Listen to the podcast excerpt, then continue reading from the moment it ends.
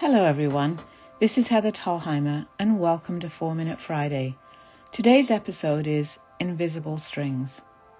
This week, I had to write an appeal letter inviting donors to give money to buy children's books for kids living in foster care who are separated from any physical contact with their parents during COVID 19.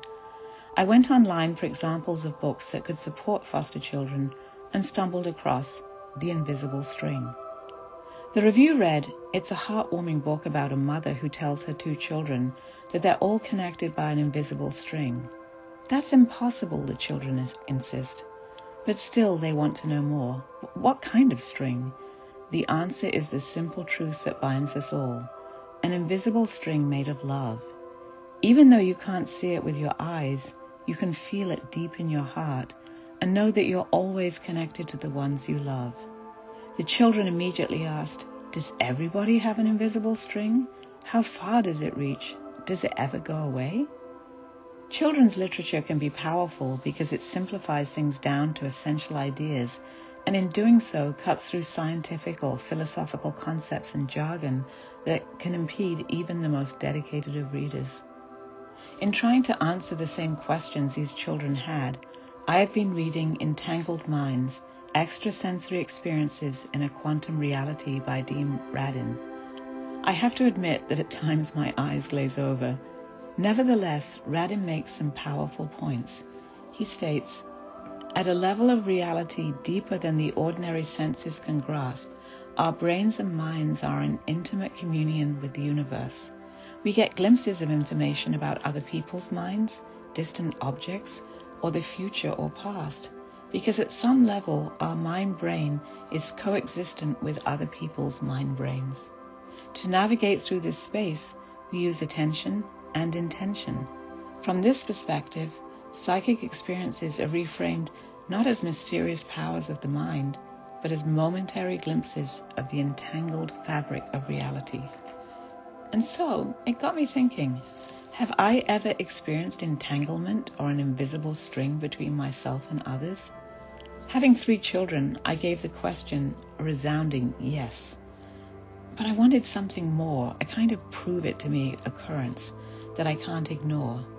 And then I remembered an incident. Like all good tales, the story begins in a land far, far away. Many years ago, I traveled to the island nation of Vanuatu. I went there on a mission of sorts. But my first task was to meet a man named Barry who was heading up some interfaith work in this developing nation. Internet was sketchy at best, and the international organization had trouble contacting him ahead of my arrival. I flew in on a tiny aeroplane, and on landing I was greeted by a blast of hot, humid air. But no Barry. Now, how was I supposed to find him? I located a cheap hotel room it definitely wasn't a Marriott or a Motel 6. It consisted of a squeaky iron frame bed on a cement floor. That night I pondered my circumstance. I had to find Barry.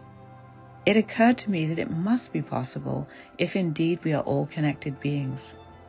Albert Einstein called entanglement spooky action at a distance when he described the way two objects remain connected through time and space without communicating in any conventional way long after their initial interaction had taken place. I decided to see if I could create my own spooky action at a distance. That night, I tugged on the invisible string between us and prayed that if Barry was on the island, I could meet him the following day at the post office at 11 a.m. Why the post office, you may ask? Well, it seemed like a place someone might have to visit. The next morning, I awoke to island sounds, cocks crowing, pans banging, and children's excited voices. At 11 a.m., I arrived at the post office and saw a Caucasian man talking with a local Vanuatu man. I waited for their conversation to finish and then approached the Caucasian man and said, Excuse me, are you Barry? He replied, Yeah. This led to a much longer conversation. How on earth did you find me? It turned out his visa had run out and he had to leave the island on the 2 p.m. flight. He told me that he had visited the post office at 8 a.m. that day, but decided he may as well check his mailbox one more time before leaving. What if we hadn't met before I left? he asked. But we did, because he felt the tug of the invisible string between us.